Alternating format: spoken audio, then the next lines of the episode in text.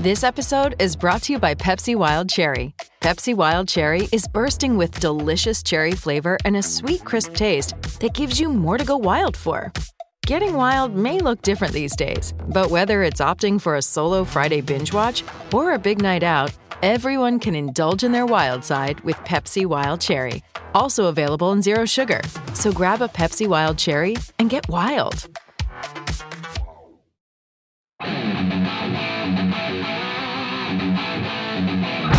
Hello and welcome to the Pirates Fan Forum here on DK Pittsburgh Sports Podcast Network. I'm your host, Gary Morgan. With me, as always, my good friend Jim Stamm. How you doing, brother?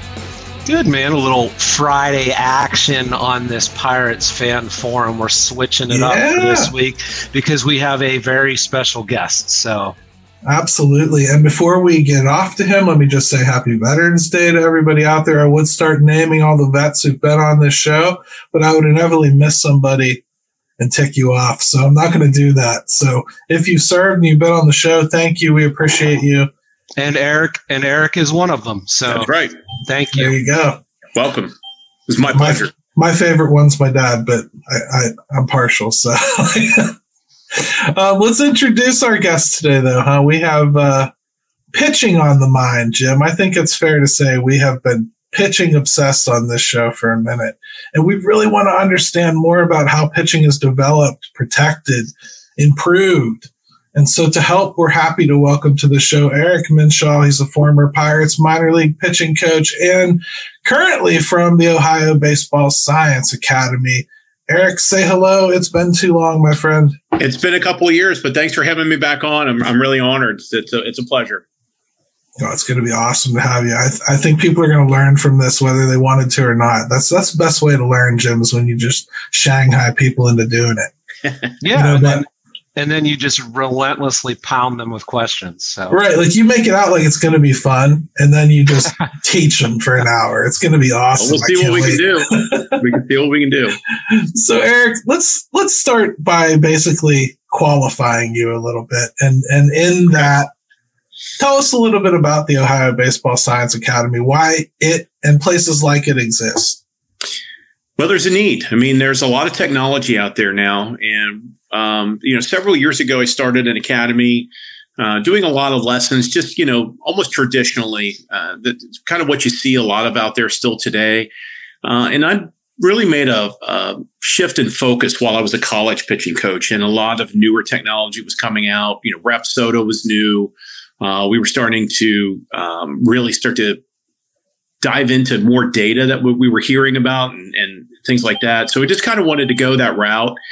And um, I really transitioned to the Ohio Baseball Science Academy. We rebranded ourselves because it became prevalent. There was a majority of colleges started using technology, some high schools, but really um, the, pro teams were really diving uh, head first into uh, technology. And, uh, you know, kind of looking back, even though that was only, let's say, six, seven years ago in its infancy and how much it's boomed now, uh, I'm really glad we made that that move uh, because we use it we use it every day in some form or fashion um, in in development, whether it be skill acquisition, pitch design, human performance. Uh, it's been it's been quite uh, a ride so far, and it and I don't know if we're going to see uh, what the what the end is that is going to look like because it's it's really taken some awesome turns here in the last two years.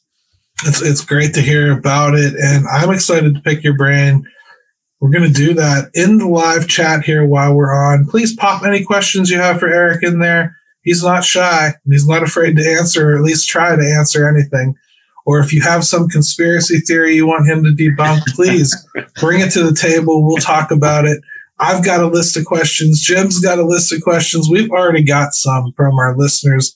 Let's okay. get started. Eric, yeah. why is it okay for players to go outside of their team looking for help? To a well, place been, like you? It's been done forever. Um, when you think about it, it's just now social media. It shows up. Uh, there's I, I, can't tell you how many guys that I know, um, guys that I grew up with. You know, I went. It was very fortunate uh, to go to Archbishop Moeller High School, where you know Barry Larkin's from, Ken Griffey Jr.'s from, uh, you know the Bell family. I mean, goes on and on and on. I mean, there's been like five or six guys in the big leagues the last few years. Uh, Brent, uh, Brent Suter, Moeller High School guy. A lot of those guys, uh, you know, going back, had their hitting guy at home, and a lot of times it was your dad, but yeah. they had a guy, and it was just never really publicized until really, you know, now that you've got Twitter and Instagram and things like that, and oh, so and so went to go see his hitting guru or his pitching guru, and what's wrong?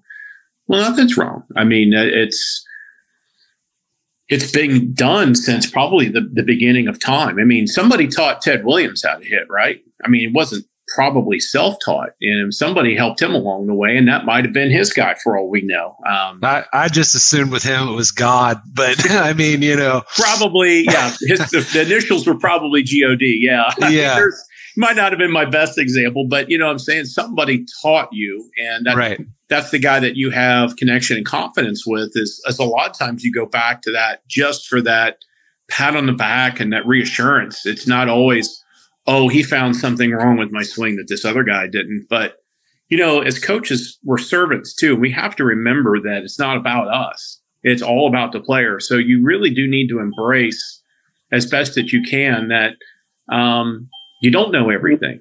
And, you know, the difference, let's just say I was coaching Paul Skenes, and the difference be- between him getting to the big leagues and what I'm doing is taking myself out of the equation and letting him talk to his guy then he has to be the winner in that, not me. Right. But it does well, happen a lot. Let, I mean, we, we let, experience it now at our own uh, our own academy. I mean, we work with an inordinate amount of uh, major league and minor league players now.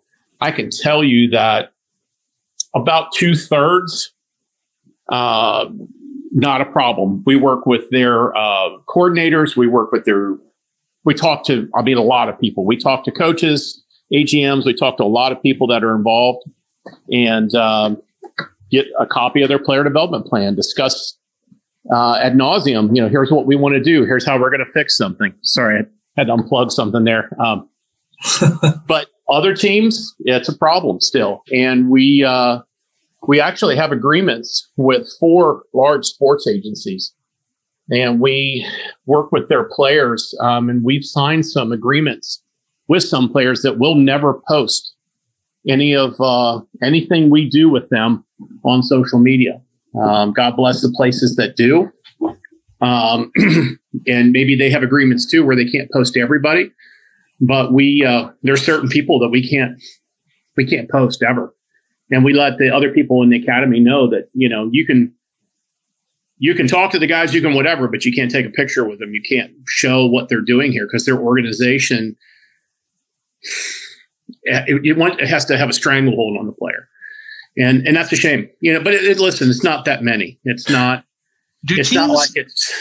You do know, teams yeah. just do teams want to do teams need to know is it a courtesy of the player to tell them or do they say no you need to tell us if you're going uh, you know outside the organization um, are they concerned that players might get you know linked up with someone that they don't want teaching them, you know, or assisting them. That's a great point. Um, I've, from my experience, I've have quite a few guys. Um, I'll, I'll, speak. I know I can speak very positively about the Blue Jays, so I'll, I'll throw that out there. I've worked with several Blue Jays players. I know their director of player development and their pitching coordinator very well. Uh, got to know them even better last year. Um, and we have quite a few of their guys at our place. Seamless operation, seamless. Um, from when we're starting throwing programs, what we're working on, what we're doing in the weight room, what we want them to do when they ramp up, when they're throwing off the mound, what did, you know, to the point, what do we want their pitches to look like? What, what matters to the Blue Jays? Uh, a blueprint, so to speak. And we follow that and check in regularly. Um, and it's a, always an open, great conversation. There's there's never there's really never been a lot of disagreement. Um, if you're really good in this business, there shouldn't be. Honestly, you should be able to to come to a pretty close, quick agreement on a plan. Um, but again, then there's there's other teams that um, it hasn't happened to me that I know of, but I have talked with a lot of coordinators where they're like, "I'm glad he's coming to you and not," and and hmm. or he was working with this guy, you know, before, and he was telling him some things that, you know, were like, oh boy, I hate to hear that. That that Well- you know that could potentially cause an injury. So and and that's the thing like because you know if you follow this stuff there's a lot of stuff out there and some of it's a little bit crazy or a Mhm. little bit you know um you could use the word junk science and or just guys trying to reinvent the wheel and i would think at least from a team standpoint you would want to make sure that they are finding the right people and so that that's where that question came from you, you know, yeah, and, and in our business, um, so I, I've actually I get called a lot about, do you know this guy? Do you know anything about this dude? You know, we're thinking about interviewing a guy, blah blah blah, and I get a lot of those calls, and um, I it's easy for me, honestly, to work through a conversation and find out if somebody just knows the lingo. Which there's a lot of that out there. There's a lot of guys that are certified that just know enough to get through a test, but they don't know how to apply it. They cannot teach. yeah Um, and the players figure it out. I get a lot of really crazy feedback from a lot of our professional guys and, and some of our college guys where like this guy talks and he sounds like he knows what he's talking about. but when I really start digging in with him, he's at a limit or he lies or makes up something, which is worse. So Well, you see, folks, what Eric has just done is exposed that MLB has a blogger culture going on underneath the surface too. So but it happens, man. we have to take a quick break here. When we come right back, we're going to pick up talking about more of this stuff. I'm loving it so far. Riveted.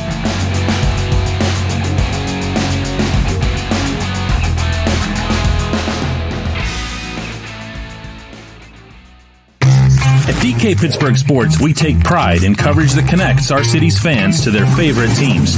Now, that connection's stronger than ever. Introducing our all new state of the art app. Find expert inside reporting and original podcasts. Check live box scores. Track the latest stats. Chat it up with our community of thousands of fans, all in one place. The new app from DK Pittsburgh Sports. Coverage that connects. It's Kaley Cuoco for Priceline. Ready to go to your happy place for a happy price? Well, why didn't you say so? Just download the Priceline app right now and save up to 60% on hotels. So, whether it's Cousin Kevin's Kazoo concert in Kansas City, go Kevin, or Becky's Bachelorette Bash in Bermuda, you never have to miss a trip ever again. So, download the Priceline app today. Your savings are waiting. Go to your happy place for a happy price. Go to your happy price, Priceline.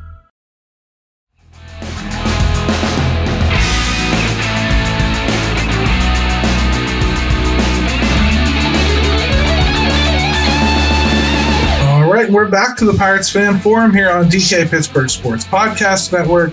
Go ahead and subscribe if you haven't already. Give us a like. Make sure you follow Eric on Twitter or X or whatever yins youngins are calling it nowadays at eMinch on Yeah. on that good old space there. He's on Facebook too. I don't know if he's like me and doesn't really want anybody following him there, but Oh, uh, and just just as a word of warning, just from what I've kind of seen, you know, if if you're a Steeler fan, you might have to put up with some Bengals posts in there. I'm just warning you. It's cool. I think Joe. I think Joe Burrow's man. He's special. And I'm lucky to have actually I I am got happy for for it. We're We lucky to have that guy. He We is. haven't had a Real real, real, real Yeah. stud QB since what Esiason. Oh Really? yeah. Well, yeah. Well, Esiason was he was the man. I mean, you got, but you know, Carson Palmer was pretty Yeah. good.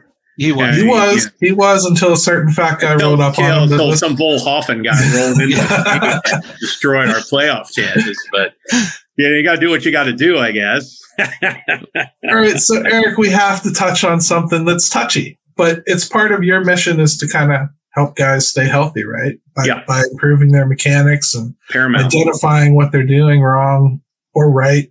Yep. Um, you know, the recent study came out that I guess like 35% of people, of pitchers in Major League Baseball had gone through or were currently recovering from UCL Tommy John surgery hmm at some point in their in their lifetime. Yeah. Is it just inevitable or are there precursors, preconditions that you can notice Yeah. So it took me uh, 15 years for sure. I think it's 18 years, but it took me that long and uh, and several thousand pitchers that I've worked with in that time to actually have a guy have to have Tommy John that we're actually working with. Hmm. And we had a suspicion that that was going to happen. And we sat down with the family and said, there's a risk here. And we're trying to overcome some issues with pattern work and strength.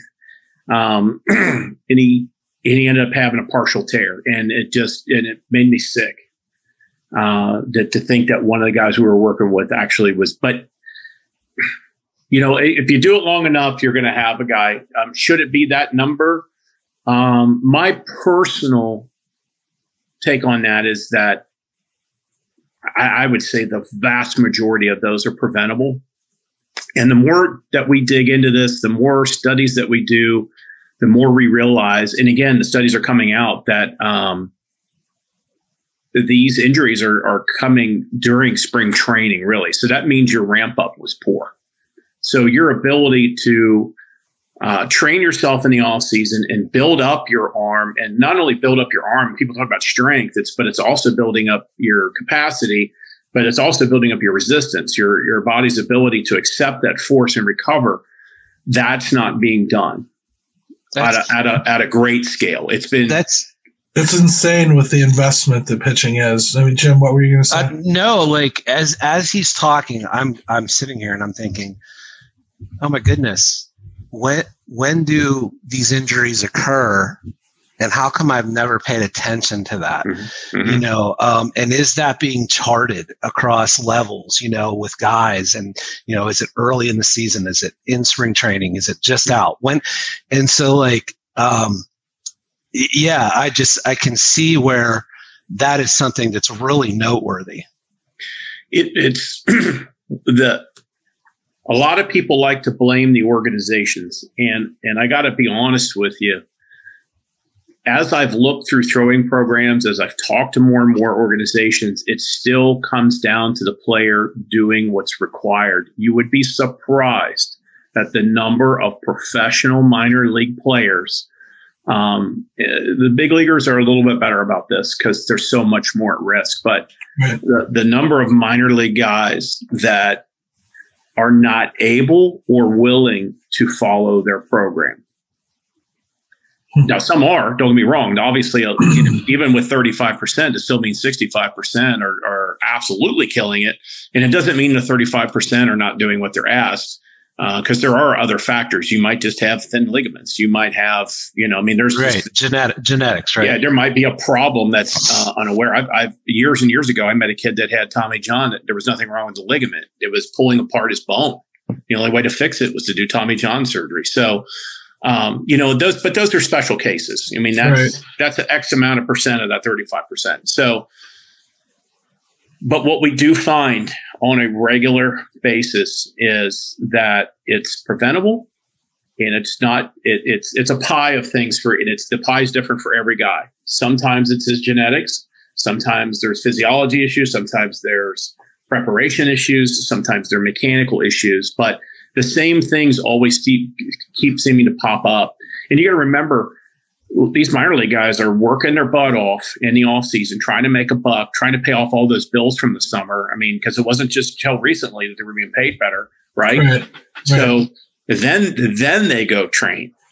They're exhausted while they're training. I mean, I've, I've, I watch all this in front of me. I see it all the time. So they're they're tired. They don't sleep well. They don't eat right. I mean, it's it's hard. It's hard to do all of those things and prepare for spring training and then compete in spring training so you don't get cut in spring training. So So what do you what do you attribute your success to there with with not having those injuries crop up with people you're working with? I'd have to imagine if you had a system developed that mm-hmm. you could patent that you'd be you'd, you'd, be calling us from like a gold limousine instead of your house. Well, I wish so, that were true, but I, I got to be honest with you. You know, I, I I have invented a few things in the pitching realm, I should say. I mean, whatever. But you know, Ron Wolforth always tells me we didn't invent pitching, Eric. You know, and I and I agree, we didn't. But we've all made it better. So you know, from a culmination of paying attention to what Eric Cressey does, what uh, Randy Sullivan does, what um, Ron Wolforth's doing down at the ranch, what Driveline is doing, Kyle Boddy's crew, and uh, you know, I'm leaving guys out, P3 St. Louis and PRP in Indianapolis, what we're doing, uh, Tread Athletics. Be- between all of us having a real big grab of a majority of guys. Yeah. Um, you know, Don Cooper, that used to be the pitching coach for the White Sox, told me a long time ago that our bullpen is the best laboratory in the world. But by us being able to grab literally between those places I just named, there's there's several thousand players okay, at high school, college, and pro levels, we're able to see what works and what doesn't. And we're able to formulate over years going, now it's not necessarily it's you follow one, two, three, four, five, six for everybody because sure. everybody is different. And I, we always say your routine better not look. So you better, whatever routine you have on game one, better not look like that at game 162 because you need to listen to your body. But we are getting so much more into the body, how it moves, and we're able to track those things. We're able to use scans. We're able to use software that tracks how you move. So we have a we use pulses now that track throws, so we know what kind of stress is being put at your on your arm on a daily basis that we can track, and then we can also track your sleep. We can also track your nutrition. We can also track your days off. So now the gap is closing onto where if you have a Tommy John, it needs to be a damn surprise. We we literally um, we work with a kid who actually just got hurt. It's not a pitching injury. He chunked a golf club and snapped his UCL. Oh yeah, not a pitching injury. We you know we had we were getting ready to see him this fall. We haven't seen him since the spring, and he called me. and said I'm not coming in, and I was like, why? What happened? He he was messing around in golf and chunked a club and snapped his UCL. So you you you know again those things need to fall into that little one percent bucket over here. But at our facility, and to answer your question, is we track everything. We do a functional movement screen. We know what's tight on a player. We know what's too loose. We know what's not too strong. We know we know all of those things. I mean, none, none of our guys are. I mean, it's kind of funny. You walk in our place, our mounds aren't even being used because it's not that time of year. Our guys really aren't throwing. They're they're in our performance center, getting bigger, stronger, more flexible, more mobile. Uh, all those things to go into pitching, uh, and it's Jim, crazy. I can, Jim, I can almost see you screaming inside your head, like, "Why aren't major league teams doing this same kind of research?" Well, then, or right? I would yeah. say they're not. Um, I, I, I, can tell you when I was with the Pirates, we did about 80% of that.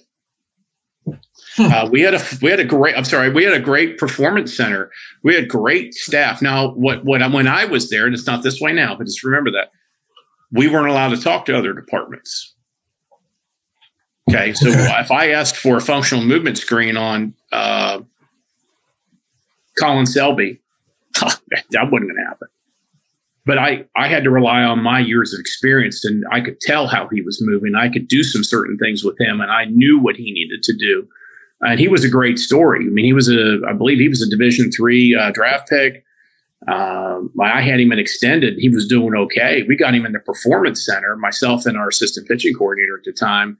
And we, we really, really poured into that kid. And uh, he went to Greensboro. And here's a kid that was, upper 80s, 90, low, maybe low 90s. I don't think he was throwing very hard. Next thing you know, he's throwing 94, 96 with better stuff because wow. of the performance center. And, and that was a pirate thing. And that was something they allowed us to use. Even, even though we weren't all allowed to talk to each other, those things were still being done. They had to weigh in every day. They had to count their calories. They were given certain food. They were making sure they got sleep. You know, our, our workout routines were laid out such that it was important based on what the strength team did with them that they had to help them get better. It was, it, we really took it upon ourselves to kind of help envelope all that. Crazy, Jim. Your turn, buddy. I've yeah, yeah.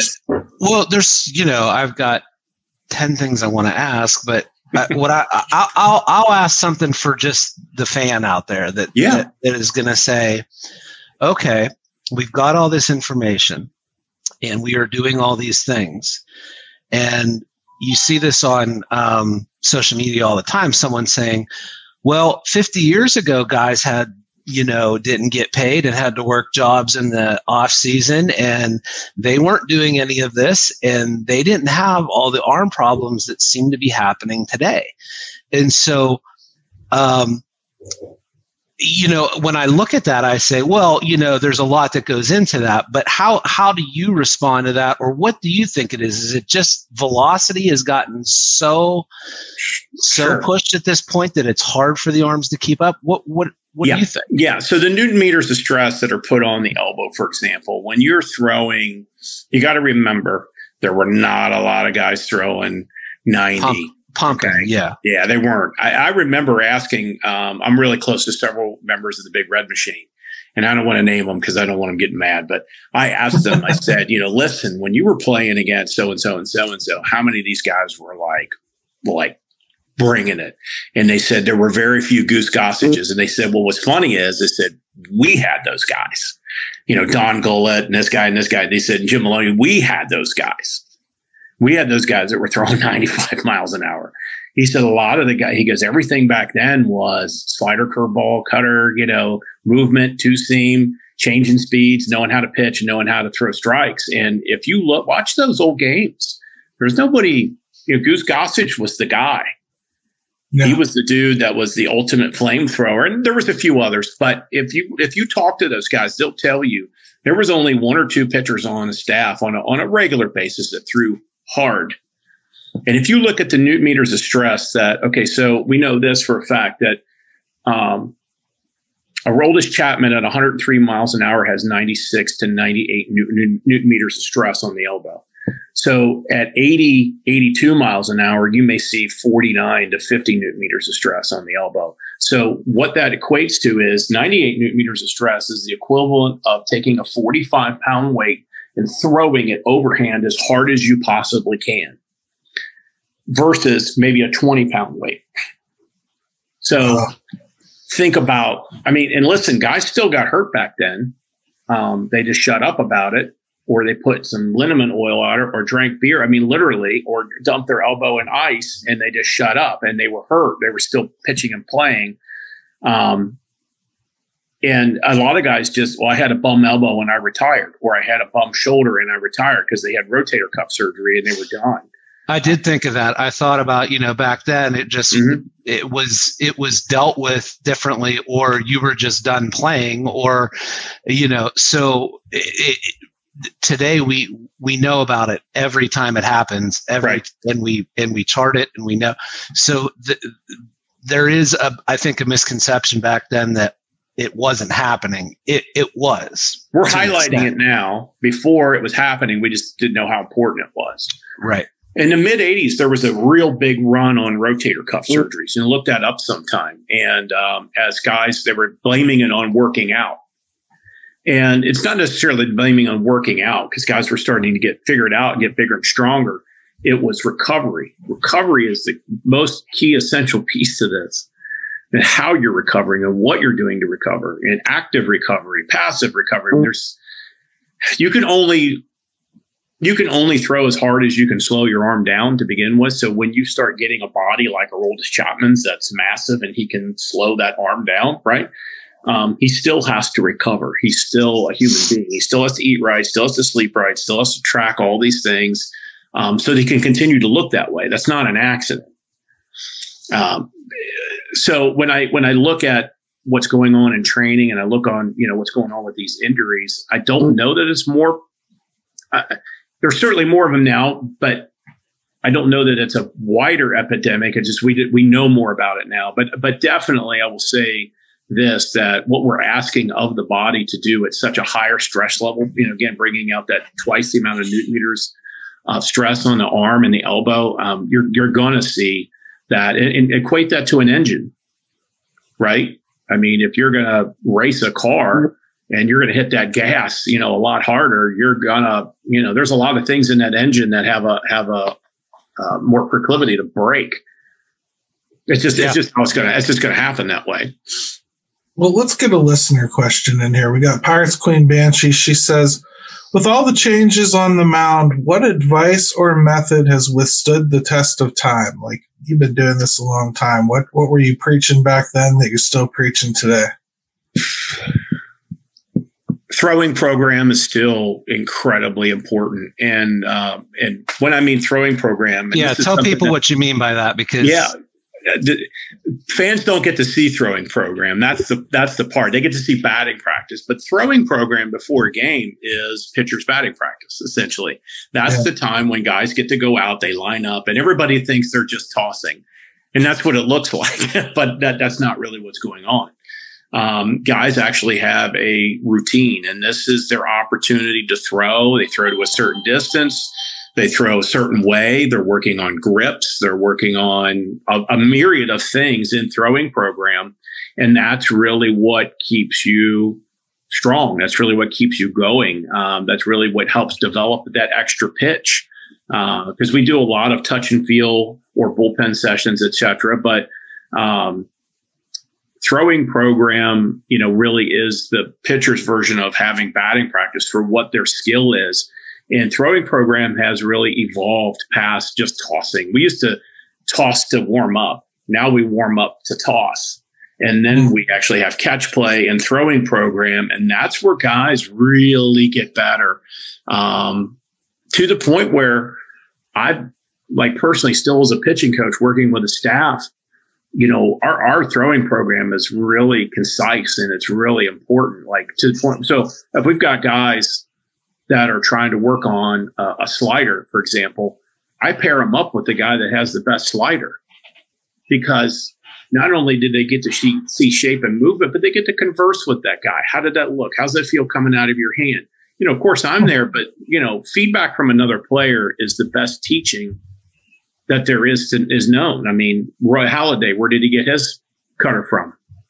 Mariano right. Rivera at the at the Mariano yeah. Rivera at the All Star game, right? So there, you know, we want to make sure that throwing program is their arena to where they can learn to succeed, fail, practice, laboratory, all those things in that day, and and still preparing themselves for for a game or recovering. Again, there's a lot of throwing involved in recovering, believe it or not. Um, so preparing for your start or preparing to, you know, you pitched, you pitched an inning in a game yesterday. You're going to have a light catch play today in preparation for tomorrow. And there's so much that goes into it, and it's sight unseen to just to the average fan because they don't get to see that. So you're saying it's a bigger deal when somebody can't go that third day in a row out of the bullpen than uh, just the manager being a sissy, right? yeah. yeah. Here, let's get another question in here from Dave White. He says, Will the pitch clock cause more injuries in the future because the pitchers have to pitch at a quicker pace? Again, recovery. So if you see this year, there was a lot of guys at the beginning of the year that were panting in between pitches because of the pace, unable to kind of take that breath and relax for a second and then go. You're seeing a lot guys, a lot more guys sweating and panting at the beginning of the year, and that was an adjustment. I saw it. I saw it this year. I was a special assistant GM uh, for Joliet, and um, that's one of the things that we didn't know was going to happen. A much quicker pace for a guy that doesn't, you know, doesn't pitch like that, and most guys didn't. Um, right. like, Man, I'm I'm really tired. Like they they come in the dugout you know, and you've got a, you know, they may have had a 15 pitch inning, which is is pretty average. I mean, that's nothing. And they're, geez, you know, Minch, I didn't, man, this pitch clock's kicking my butt.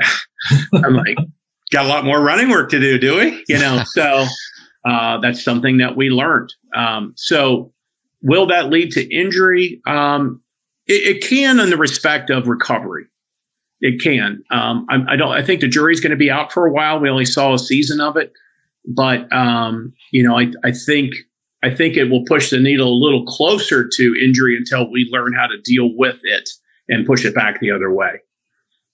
I mean, it's fair to say too.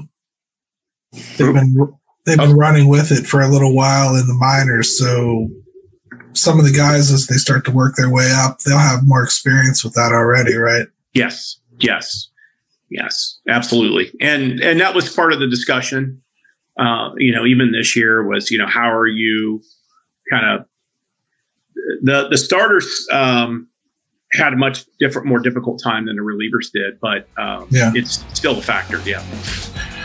Jim, we have to take one more break. When we come Nope. back, I'm giving Nope, I'm you still talking. I'm giving you the steering wheel. Let's ask him the next question from you.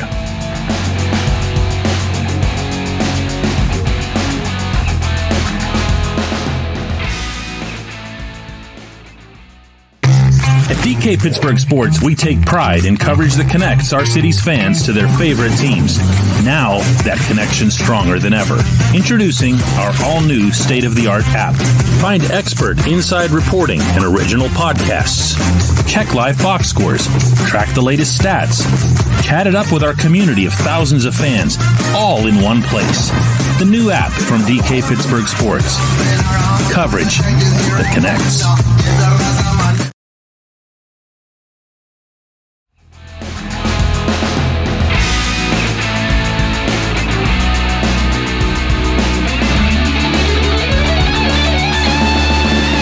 All right, and we are back to the Pirates Fan Forum here on DK Pittsburgh Sports Podcast Network. Gary, Jim, and our special guest Eric with us. And uh, Adam Yarkovsky just chimed in to say, This stuff is crazy interesting. Love it. So, Eric, thank It you again man. for Awesome. coming on. This is all perspective we never get to hear. It's awesome. No, Jim, like take the Yeah. floor, brother. Dude i just yeah I, I am right with yark on that one like i wanted to come into this like a little bit of an open book and not have some of my you know we all have preconceived notions about how things are done or why they're Sure. done or whatever and so i guess the thing that i was thinking about is is because there's been such a information um overload sometimes and you deal with you're dealing with young guys that maybe haven't Uh, had to deal with all that. And so how do you how do you take those guys at that age let's say they're out of just out of high school or in high school even maybe at this point and you because you don't want them overthinking they still have to be able to just go out and naturally pitch. Sure. how do you how do you find a balance with all that? Because you know that there it, to me it doesn't seem to go well together how do you, how do you make sure you're not doing that to guys But that's an excellent question. And this, this, let me give you this answer. And, and I have to give credit to um, a friend of mine, uh, Connor Walsh, that pitched in the White Sox organization. He explained this to me two years ago, and it has helped my development as a coach, and it has helped now hundreds of kids, literally. There's logical pitchers and cerebral pitchers. Hmm, Cerebral okay. pitchers get themselves in trouble. Let me give you an example. Cerebral pitcher is on the mound goes to 2 and 0, starts worrying about ball four already. Oh my God, what's wrong? Is my arm in the right place? Am I doing this? Is my spin there? Oh, you know. And next thing you know, it's ball four. Then it's ball eight. Then it's ball 12. Now bases are loaded. Now I'm coming out, right? We got a problem. Okay. Logical pitcher doesn't think that way at all.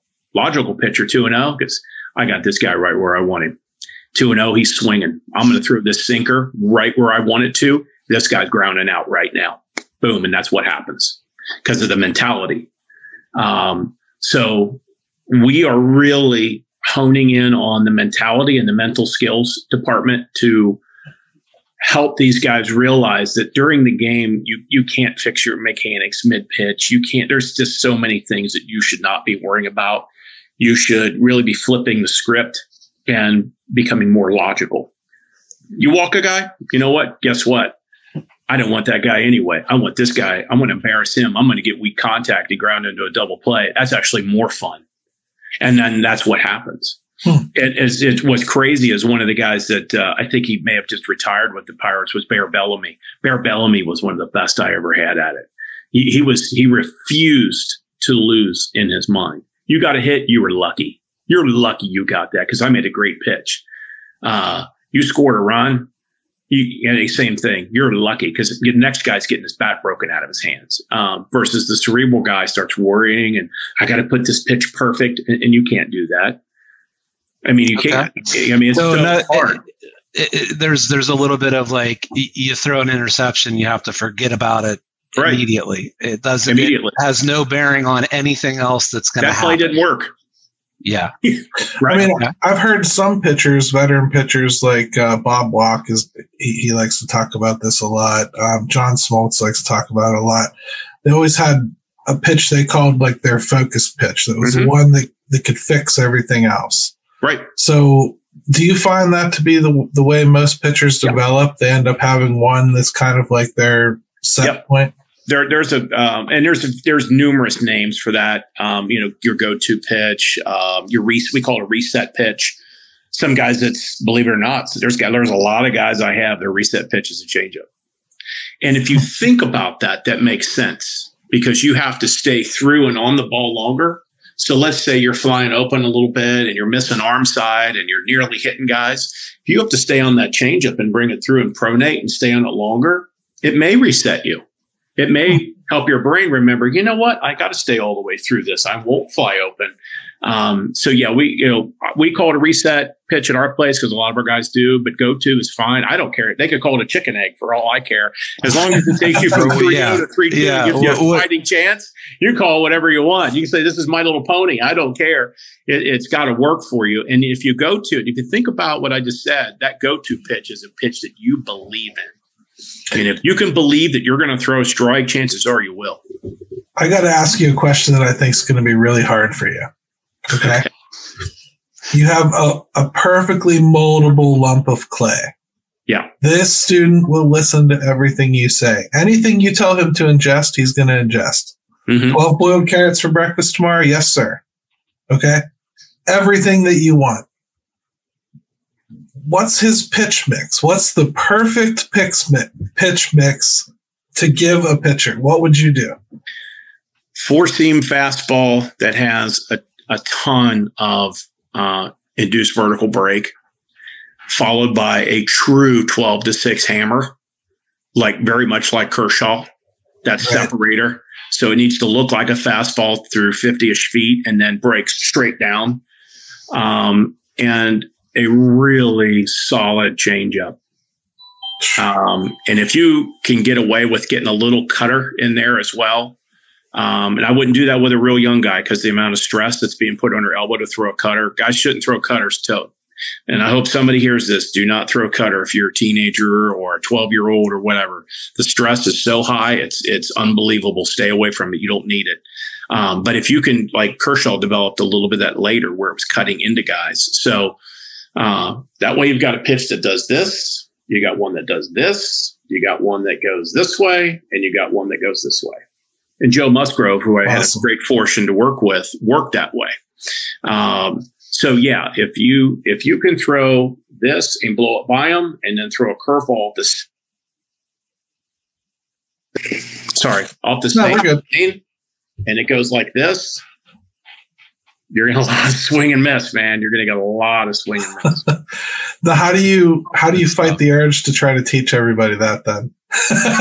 Um, you know, it, not everybody's able to throw those things because of their slot. Not everybody can throw, you know, not everybody can throw a curveball based on their slot. That's why a lot of guys go to a, a cutter or, or, you know, a slider of some sort, which is really very close to being the same thing anyway. Um, because they, they can't debate, depending on where their arm angle, see if I can get it right. Depending on where your release is. I don't know if you guys can see this or not. yeah, we can Am I going the wrong way? I don't think I have enough room here. But if your if your arm is you know as this is your slot, you know, you're coming through, you know, more twelve o'clock, you can get underneath that ball and let it fly. But if you're way over here, it's really hard for you to get underneath and through that ball and get that true like backward spin. Um, so you may have to adjust your pitch mix based on your arm slot and and then you get into tunneling and you get into a lot of things there. So it's pretty important. Let me let me ask you this. Do in the business you're in do you guys only focus on do you worry about what the hitter's doing at all? You- because you know the hitter has all a, a ton of information too. I was watching something yesterday and uh, it was it was jose canseco. Mhm. and you know i think people think he's a big dumb animal. And he was talking about um, all the information that you use as a hitter and knowing what guys want to throw on certain counts and 2-2 i'm looking Yeah. for this 76% of the time and relying on that information. Do you guys look at it as we have we just have to worry about what we're doing on the pitching side and executing or do you have to take that into account too? Hitting is so hard number one and guys are getting nastier and your and your re- reaction time is getting shorter because of the of the velo right? So the more we can locate and change speeds and add and i call it the filth factor but add a lot of movement um, you can know what's coming a lot and still fail. But uh, to your point, yeah, the, the hitters, the pitching was way ahead of the hitters in and data and all this stuff for quite some time. But even when I was with the Pirates, we used uh, a lot of advanced scouting. Even in we, we were the only short season teams uh, that did that, um, and it helped us make the playoffs that year because we are, you know, we we dove into that. I knew what the other teams were doing. What if they, there was guys that just never swung first pitch, so we knew we could groove a 92 mile an hour fastball. He was he was not going to swing at it. And then there's guys that bait you that take first pitch until somebody's on base. They get somebody in runner scoring position. Yeah. They set you up, and you groove a fastball. Guess what? Run to score. So you have to know that. Um, so hitting is still hard. I always believe that really good pitching defeats uh, you know, good, even good hitting. There's some guys, listen, man, there's some guys, they get so hot, it doesn't matter. You can right. throw the world's best pitch. You could throw it off the top of the plate and they'll, they'll freaking four iron it over the wall. There, there's, there's guys that you know, there's, there's nothing you can do about it, but that hopefully will only be one guy in the lineup. yeah. Um, but it, it's starting to even out. I still think pitching has the advantage. Um, I always say this pitchers have five pitcher, pitches and hitters only have one swing. So, uh, but there are things we look at. How close is he standing to the plate? Is he making adjustments in the box on when he's expecting a breaking ball? And it, you really need your co-quarterback, which is your catcher, to pay attention.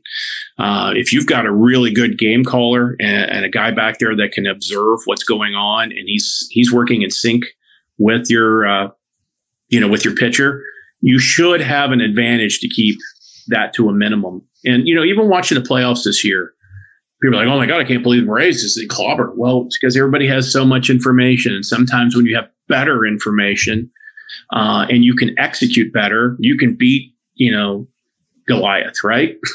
right. Yeah. yeah let's get another. Happened. Let's get another listener question in here. We got one from Graves. Uh, Rob Manfred recently suggested MLB go with 12 pitcher maximum as early as 2025. I, I don't know how far they'll push that, but that is something he suggested recently. Um, you you guys focus on strengthening the core and improving movement, longevity, all that stuff. Mm-hmm. Mm-hmm. Analytics frowns on facing a lineup three times. Do you see them changing to four man rotations with more bullpen arms in the future, regardless of this role change? Boy, that would be that would be something. Just because, again, even 100 pitches of stress in a four man four man rotation that's you know there's a lot more stress on the arm and you really need that recovery I, I remember trevor bauer talking about he really wanted to go into a four man rotation but not everybody's built like trevor i mean these are still human beings right. not everybody recovers the same so that alone um, would be would be interesting. Um, you know, I was a big fan of that when I was a kid. I loved the four man rotation. Um, you know, with the days off, maybe you could. Um, maybe you have an all staff day mixed in there. Um, you know, that's a, that's a, great question. I don't exactly this, know how to answer that because I, I, am a fan of the game too. I love seeing things that are different. So I, am not sure how that would work out, but. Um, and this is all the stuff that just it, it, it impacts everybody, right? Because mm-hmm. it's like working somewhere and you know your job, you know what to do, but they keep changing things. And so you've got to react, learn, you know, um, improvise on the fly, learn to um, be quick with taking in information. And so as baseball does all these things, and man, are we seeing changes in the game, right? With all the rule changes, um, you can't get complacent. That's for sure. You're going to need more options and when I mean options, I mean if you're going to go do that, you're going to have to have more pitchers that are available available to you. So players are on, and I don't know where what the MLBPA is going to think of this, but you're going to have to have guys have more options before they're released. or a taxi squad situation. Like yeah, you're going to have to be able squad. to bring guys back and forth more because you go through an all staff game and you're in a four man rotation. What are you going to do the game after that when, right. when your starter, let's just say, unfortunately, your starter um, pulls a hamstring? yeah. you know, co- covering a grounder, and and it's happened, right? Well, we've all, we've already seen teams get in binds with five man rotations and mm-hmm. the same thing because you know how they're using how they're using um, their whole staff, 100%. and they do get in jams. Yeah, yeah, and, and you know it's not anything for you know a GM to get with the manager and the pitching coach and say, hey, here's what we got. You know, we're we're a guy short. You know, we had to use him. He's not he's not feeling so great. He's he's not going on the DL, but um, that's okay. This kid's got options. It's, you know, let's let's get so and so on a flight, and we're here. You know, we got two guys here in the taxi squad. We'll just activate them. We'll put so and so on the DL, and boom. You, but you're going to have to do that a lot more. You will. Yeah, I, I hope it doesn't happen because I I just think that we're asking already too much of pitching. So I agree. We have another question here from from Dave White. Uh, this is I promised I wasn't going to hammer you with Pirates questions, but I'm sure you paid attention to this. You are a fan. What do you think of Paul Skenes? Oh, I love Paul. Um, so right after he was drafted, I mean, obviously watched him play in the College World Series and, you know, really a man amongst boys. and that's saying something because the guys he was playing with were boys. Those, those guys that, yeah. You know, in the College World Series, I mean, those guys can play. All of them can play. As, as, we saw, the the defense, how amazing that was, the hitting and oh my god! I mean, it was it was really fun to watch. It's probably one of the most enjoyable College World Series I've watched in years. I mean, I had reason to watch it this year. I'm not going to say that I watch it every year, but I had reason to watch it this year. Two sure. of them in particular, and uh, yeah, it was a pretty good series. So, so you know, um, obviously still friends with quite a few guys in the system. And, you know, I say, Hey, what's your, what's your impression of Paul? And, uh, you're like, he's a big dude. Like, I mean, they're like, you know, understand this guy's, he's thick, man. He's, he's a big dude. And as nice as can be, as congenial, but he was a he was a very easy fit in that clubhouse right out of the gate because he's had exposure to so much, you know, uh, with being the, uh, the, the the team. The, the scrutiny. playing the College yeah. World Series was like, oh, making your pro debut. I mean, I'm sure he was nervous. Don't get me wrong. I'm not. I'm certainly not speaking for him, but um, you know, he was a very easy fit. My curiosity was based on what I was watching was how he would how he would do as he leveled up, and um, love him. He's he's going to be a contributor in the big leagues. He does not have big league command right now. Right. Uh, people need to get off of the well. He'll be in the rotation next year and he'll win twenty games. It's not that easy. Uh, it's it's not that easy. Just think about being a quarterback in football. Oh, let's draft this guy and we'll put him in. We'll win the Super Bowl next year they put up stats last night. I think for the first seven games, we were talking about Joe Burrow. He's one and five, and again, nine touchdowns, five interceptions. Not good, right? So take it easy on Paul. Let him learn to become a pro. He, he you would have, you know, he was in, he was the best college pitcher, right? Right. That's great. Goes to, you know, what Bradenton, I think, with two starts, something like that, or two outings, look look pretty good. And then double A guys don't swing at everything. They don't yep. they don't have to swing at a fastball up or a little bit out or a little bit here. I mean, those those guys are essentially big leaguers too. Um, maybe working on one aspect of their game, not three or four aspects of their game. So did, they they did, learned to take pitches, and then he had to go to his go to pitch, which was the slider, to start getting guys out. Did did you see what what you saw of him? And I know you're not, you know, standing there watching him. Mm-hmm. You know, you're you're seeing it just as everyone mm-hmm. else has to uh, through a lens. Do you see the hype matching the ability? Yeah, um, sure. I do. It, it, does that still jump out at you as something completely legitimate? Real the realization is is he was picked where he's picked for a reason, and he those are measurables the ball explodes out of his hand. His confidence, I mean, his swagger on the mound, his slider is is you know top shelf. I mean, you know, I don't know what all the grade scales were on his pitches. I'm sure I could find out or ask, but they were probably pretty high. I mean, major league average right. an 80 scale is 50, and I bet a lot of his stuff's not a 50. So, except right. his command. So, yeah, once the command piece comes along, um, and he's able to take a breath from last year, right? Right. all that hoopla, and then throwing him into more hoopla. Yeah. I mean, he's he's a person.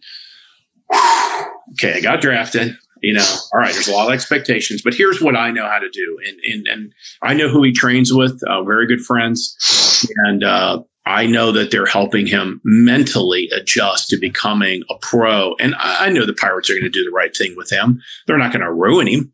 They can't afford to. Right. You know what I'm saying? I mean, that's your guy. That, Yeah. that's going to be your dude. So, you know, let him develop, let him be able to get all those pitches over where he wants to be able to put them. Take some time to do that. Um, and then make your debut and, and go through that surprise and need to take a breath step again. And, and that's kind of really what it's about. And, and as I've heard many, many, many, many guys, and we've had so many guys that we work with make their MLB, MLB debut, whether it's a strikeout, a ground ball pop up or whatever, getting that first out going, I belong here. I can do this.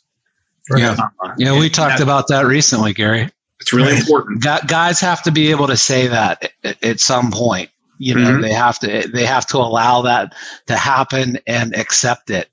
And then once you do, it seems like things usually take off from there, or you you you, you find you belong. Yeah. So That's is, going to belong. is Yeah, is special born or is special taught? I mean, Both.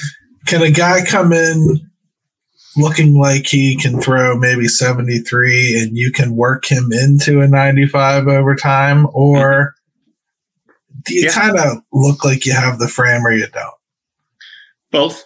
Um, I had kid walk through the door last year. It was 82, 84, and but he was country strong, as I would say. Nice thick kid that didn't lift a lot of weights, but he could probably outlift the entire place. Right? We know what guys like that look like. Got him more mobile, put him on a throwing program, taught him what to do. Had never been coached. Lives in a rural area, drives an hour and 15 minutes to get here. Um, by the time we were done with him, he was throwing 94 miles an hour, and that was only the case of four and a half months. wow. So can it be done? Absolutely, it can be done. It can be done over and over and over again. When you kind of have a formula and really know what you're looking for, you can do it over and over again. Um, but again, you have to do it the right way.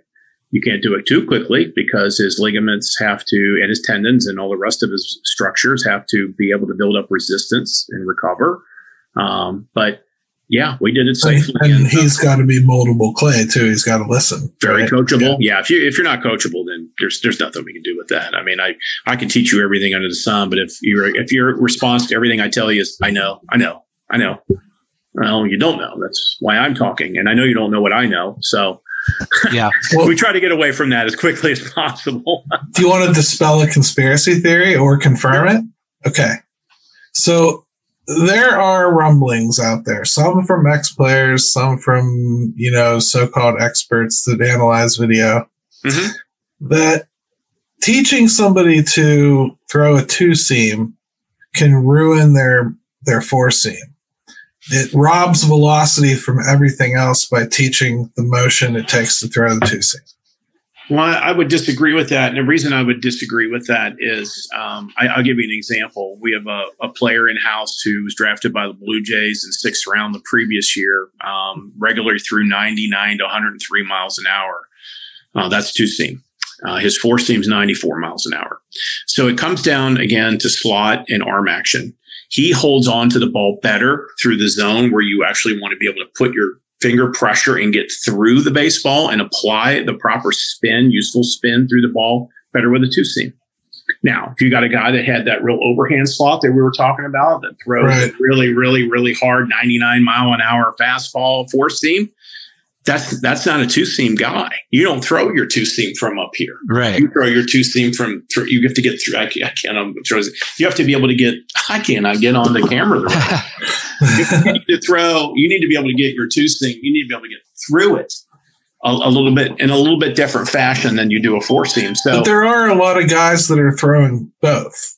And like Right. Mitch Keller's a guy who's throwing both. Sure. And absolutely, I feel like the two seamer has helped him, you know, I guess it's a little more forgiving when he throws it. It's got more movement than his Yeah. four seam.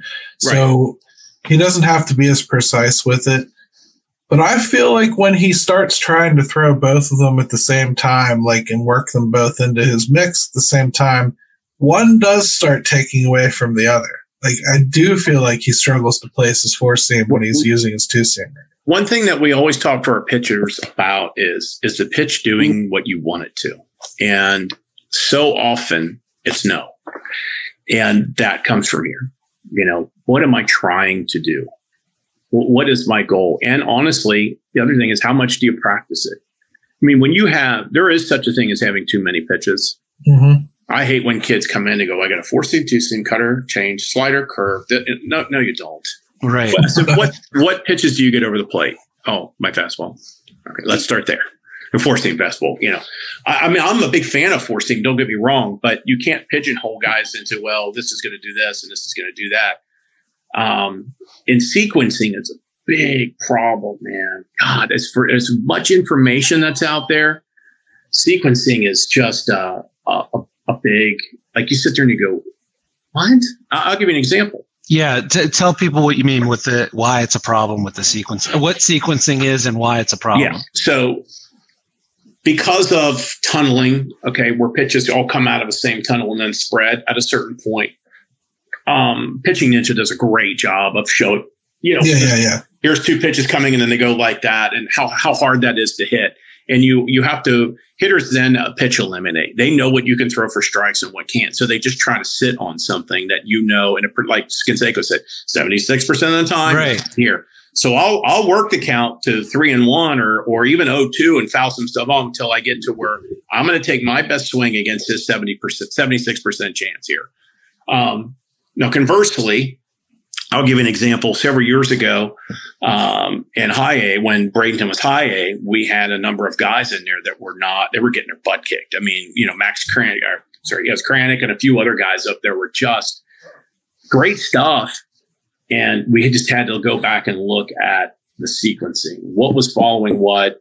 Why, why is he even throwing this? Like, you know, trying to pitch baby backwards too often um, getting to 0-2 but unable to close the deal there and you face a team so the cardinals organization for example does a tremendous job of teaching pitch elimination so if they know that you only throw your curveball for strike 20% of the time and each time they see a bump they take it they'll take that chance no not going to be a strike nope not going to be a strike they know that your changeup is always down and you always sell it a certain way and you throw it only when you throw it after a fastball in this count they pitch eliminate that. And then they just sit in a zone and wait for you to come to them. And the next thing you know, you're down six to nothing. And I saw that. I watched it happen. Um, and, and you're thinking, oh my God, you're my God, how, how can somebody be hitting 260, but they're hitting that, that ball that hard off us because we became predictable. See, now I hate Kolten Wong even more. yeah. Yeah. we become predictable in our catch calling. And that's one of the things like this past year, I really worked in advanced scouting um, more so than I set up in an entire department and had to teach seven other guys how to do this. So that predictability is is such a big thing. And then if you get it, like you're saying, you can't if you don't have another pitch that you can execute when you're behind, it's over. They, they, you know, these guys are professional hitters for a reason, especially yeah. when you get to the big leagues, man. These guys know how to hit what they're looking for.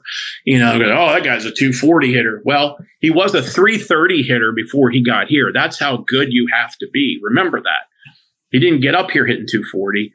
So, in some cases, unless the power numbers are through the roof, you have to be able to know how to hedge your bets and hit, just like a pitcher has to be able to be able to throw more than one pitch for a strike in a certain count because of that. you're sequencing, you've got to be able to uh, know how your pitches play together, and that's why the technology that's that's a big place where technology comes. So you know where they separate, you know how to throw them, and knowing what the hitter in advance. Okay, I have all these pitches, but I got to make sure I don't throw him here or or here. He hits everything over here. So if I make a mistake anywhere in this range, anywhere in this box, it's going to get hit hard. His ISO's through the roof. But if I can work him here and here and here, we're all where the blue spots are, we as we contact, then we need to do whatever we can to fill up the zone there. And if you're watching the Diamondbacks, that's all they did. They pounded, they pounded, pounded, pounded the Rangers in spots where they couldn't hit and they had weak contact. But a lot of their, they missed a lot over the plate. They missed a lot of pitches over the plate and they got hammered. And every yeah, it, time you miss, they go out of the it's ballpark. A, it's a dangerous game to play, but you know, I, I think you have to be, you have to play it. and you have to hope Oh, to yeah. execute it too. Yeah, it's a little bit like playing craps sometimes, especially if you don't have a real good pitch mix or if your command's not great. It becomes, well, I got to go back to the fastball, mono e mono. Well, eh, you know, that's it's not just that easy because the hitters are, are catching up, and you, you've got to really. That's why I talk about changeups so much because we always talk about changing hitters' eye levels and changing speeds. Um, so because it adjusts the timing. If you can get them out off balance, either behind or in front, and you're changing eye levels, you've got a chance. You, you Right. literally have a, a chance to compete as a pitcher against a professional hitter. Um, And- Eric, this just pop, popped into my head Yeah. because we we you know we sit we, we watch all the games. We we always get comments from a hitter's perspective. You know, he sits there and takes one right down the pipe on three two, and someone's like, "How can how can that happen? How can they do that?" Is it just a matter of fact of this is the, the game that's being played and they are just totally expecting something else and and and you Yeah. got them you you've changed the sequence on them somehow is that what's going on right there a lot of times A lot of times, yeah, not always. Um, you know, guys are still human beings, and the moment can get too big for them. I it drives me nuts when I see runners on second and third, nobody out, and they take a fastball down the middle. I always yell out, "Not ready to hit," because he wasn't ready to hit. Right. He was thinking before he was hitting, and it drives me crazy. So right as a as a coach, like when that ha- I'm like, God, you kid, and then and then he swings the two sliders, right? Strike three, right? right yeah he Come makes on. it he makes it way worse on himself But- after that but it's not it's not just that easy. But yeah, some of that is damn. Usually, if runner is on, this guy starts off with a breaking ball, and he was looking for it, and he couldn't adjust to a fastball, or or whatever the case may be. There's so much cat and mouse in a chess game going on. Um, so some of it's that, some of it's the human element of not being ready to hit. You're still thinking when you should be hitting, um, and sometimes, you know, you talked about guys not being able to see starters not going through a third time there's a lot of relievers that come in and are really damn good, and you're you just need to Yeah. figure out if you got your timing. Am I seeing the ball out of his hand? How's he approaching me? I'm a good enough hitter. I can take strike one. I'm going to wait for him to do this in this zone. You know, although I middle middle should always be hit right, but if he's pitching me this way, I know I can come back. Uh, I can be looking in this zone until I get to two strikes, and you know, you kind of come up with your own game plan. Meanwhile, we're just trying to make really good quality pitches at all times. We, you know, we should be able to believe if we pitch in these particular zones against this guy, he hits 215. We'll take that chance. do you know do you know sometimes about the the hitters and some guys are comfortable getting down Oh yeah, to uh, you know in the count they they Oh, don't yeah. care about taking it two strikes some guys don't want to do i was talking to neil walker about this recently Mhm. and pretty good said- hitter. yeah he, he kind of knew what he was doing and he said it never bothered him to get down you know to get down in the count or to take it to a full count or get it uh, you know if he was down Mhm. in count one one two or whatever Hmm. he said he knew he could still get, do what he wanted to do in that at bat sure. do you pay attention to that with hitters as well Yeah. whenever you know that some guys don't want to we, run and hard on guys that. O2, Okay. what does he do? Okay, and then we call it O2 plus. So you get past two strikes with a foul or whatever, you know, like what how aggressive is this kind of guy going to be in certain areas of the zone with two strikes? He fouls these off, he makes contact here. So we you know, we got to figure out where is the worst spot that he's at with two strikes and try to attack that zone because no, nobody can cover all four qu- four quadrants. I mean, you just you just can't. I mean, it's there's so far and few between.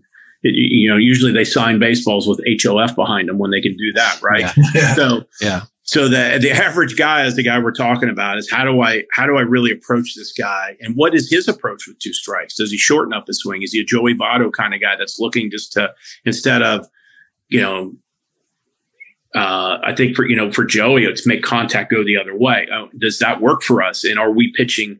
So when he does that to two strikes, do we have to change our philosophy on how to attack him so we don't give him that pitch to just float? yeah you don't want to pitch to to something he's looking to do in the first place right? or you know at, at- Right. at that point in the at bat Yeah, Right. and I've it's so funny. People were like, "God, I can't believe Mike Maddux was yelling at uh, Tommy Pham after he got picked off." I'm like, you you'd be surprised what goes on during a game. There was many many times where somebody has beaten one of our guys on on a plan that we came up together with doing that, laying the bat out there, hitting a floater, and not not nice things are said on his way down to first base, you know, and and that's the cat and mouse game, and they smile and they know because they know what they did, you know, and uh, that's it's just part of the game. It, it's never personal; it doesn't really mean anything. But that's I've, what makes that's what makes the game great. I've made it, yeah, honest. I've made a few comments, you know, and then you know after the game, you know, we see guys in the tunnel, and you know, you laugh about it, but it's it's never personal. But um, yeah, so, you, you, your best laid plans can get can go awry just from a mislocation. so here's another one. We have a new pitch called the sweeper, which is really just a slider, right? Right. I mean, but I did hear John Smoltz give it a, a, the good old college try to explain why it's different when he was doing the broadcast. I figured I'd give you an opportunity. And a part B to that question is why do some pitches like a forkball go away forever and then all of a sudden come back because somebody comes over and has success with it from Asia? Sure. Uh, well, the, the ghost fork. The, it's got to have a cool name, right? Yeah, it's like splitting a ghost fork. fork sweet, uh, you know, the sweeper. Right. The anyways. Well, the sweeper is is a, essentially a more horizontal slider. So t- sliders are typically tight. They have a tighter window to to attack in, whereas a, a sweeper is a much wider uh, a pitch. I think I think it was Bauer that really did a lot of early work at Driveline doing that, designing a sweeping slider, almost horizontal, you know, movement, but with a much, much more horizontal to it. So instead of, let's say, five to seven inches of movement, which isn't very much, but it's enough to get away from a barrel and, and dive away from the barrel and get a strike. Uh, either weak contact or swing miss. A sweeper is might be you know 12 to 15 inches, for example um, much wider path, almost like that frisbee. You know, we you know yeah, right. base sliders are frisbee. That that would be the best um, example. You know, Jeff Nelson. Remember, Jeff Nelson used to throw that. That was a sweeper. That wasn't yeah. a slider. That was a Kyle Crick. Very much so. Sweepers for sure. Yep. Versus a tighter, tighter, almost cutterish slider is, is different. So that that's the main difference. Is the metric behind the horizontal movement. I mean, that doesn't help StatCast because they can't tell the difference between no. any of them, right? They will. They'll um, figure it out eventually. So the forkball, though, it goes away. We're told here in America, we've been telling kids it's a dangerous pitch. The grip mm-hmm. hurts your your wrist and your puts mm-hmm. more strain on your forearm. But somebody comes over here from Asia and he's throwing it and he's being successful with it and it's got a cool name and kids like to do things they see how sure. many have already come in and asked you to teach it to them? Uh, just a few. Um, and again, once you spread your fingers like that, you can feel the tension in your wrist and you can also feel it right here. So right. those are the two key areas that we don't want hurt. Um, I'm not saying don't throw it. I remember when Roger Craig really brought that to prominence with the Giants, and then everybody on the Giants threw it, and then all of a sudden every other team was trying to throw it. But for for a while there, you know, uh, Mike Scott was one of his guys, I think, too, and he he destroyed with with Houston for that for a couple of years. Remember, they were checking balls like every other pitch because it was so nasty. Um, I, I am a big fan of the splitter that uh, Roger Clemens threw off of a fastball. Talk about that plane. He threw a really good fastball down in the zone, and then the splitter went just like this underneath it.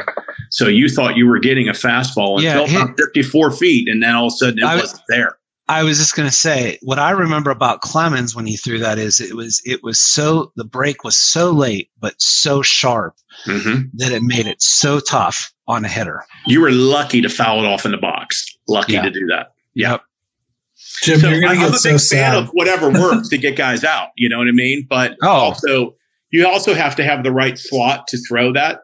Um, it can't just be, um, you know, it, it get there's a, yeah, you just have to kind of investigate what works for you. Honestly, you right. have to know where your slot is. Can I throw this?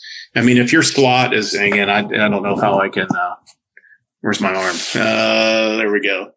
I can't. I don't know why I can't do this. No, you got it. You got it. We got, got it. A slot that's that's way over here. Okay, and not up here. It's going to be really hard for you to throw a really good downward uh, splitter fork ball. Now, having said that, I throw I threw a split from uh, like three quarters, and I was able to get my hand cocked in a certain way you know, instead of being just over the top, I was able to get my hand cocked a certain way and get my uh, middle finger wrapped around it to where it almost became like it would knuckle almost. uh, that thing was awesome. So um, that was pretty cool back in the day. But you know, I caught more than I pitched at that time. So So the takeaway here is slot matters, and it matters a hell of a lot. slot slot slot is huge in, in Yeah. pitching, and, and that's I, I think that's where a lot of people that don't really know a lot about stuff about this. So, why well, they teach the guy this pitch. Why do they don't do that? Why don't they do this? Well, because first of all, it's not that easy, and second of all, it's it all has to come down to you know what what slot he has and, and how that works best for his delivery. Eric, Yeah. this has been unbelievable. I'm going to upset oh, Jim Oh, and, end, and end the show here, but I got to say, thank you so much, man. This was great. I, I really hope that we do this again. And Sure, you guys teach other things besides pitching there. You know, there's catching theory and we do. We got catchers. We we do a little bit hitting and. You know, hitting hitters just aren't my favorite. we got great hitting instructors, though. I love those guys. We got some pro guys that come in and teach, and they do a great job. But you know, our uh, uh, Derek Johnson always says, you know, be great at what you're good at, and we found out we were good at, and we've been we've become great at it, and we just love being a piece in these guys' puzzle. We don't take a lot of credit for success because we don't stand on the mound. I don't go out and do it for them. Uh, that's Right, not right. happened, but. Uh, but we do like being a part of their puzzle and a part of their uh, success story, and we're, we're very happy to do that. I love it, man. Thank you so much. And uh, Jim, you got any parting shots here? No, man. I think I think a lot of the times when you run into coaches, and in my experiences, the ones with less of an ego are the better ones that you're going to learn from and have more success with, and truly have your best interest at heart. And um, you know, Eric, just talking to you, it seems like that's kind of your mentality with things, and I can see why that would be a, a something that has led you to some success. So Well, I appreciate that. It's it's a matter of perspective, and it's not about me. It's about them. It's about the guy in Yeah. front of me. So man, My this big was awesome, takeaway- dude. Awesome. My big thanks for having me takeaway on. I from really, really appreciate it. It was great to, to catch up with you guys. I appreciate it. I'd say my big takeaway from this whole thing is it's completely okay for for players to seek help outside of the organization. It's a good thing. These aren't speakeasies. These are establishments that are meant to be to be uh, attended and, and worked at. So um, there's nothing wrong when you hear your player going there. It doesn't mean right. your, your franchise is stupid. Yep. that's, So that's right. without anything else to say, let's let it, let's let our buddy Ben say goodbye to everybody and Good let's stuff, go Bucks. Eric. For everybody here, I'll say it. Thanks. Let's go Bucks. Let's go, Bucks!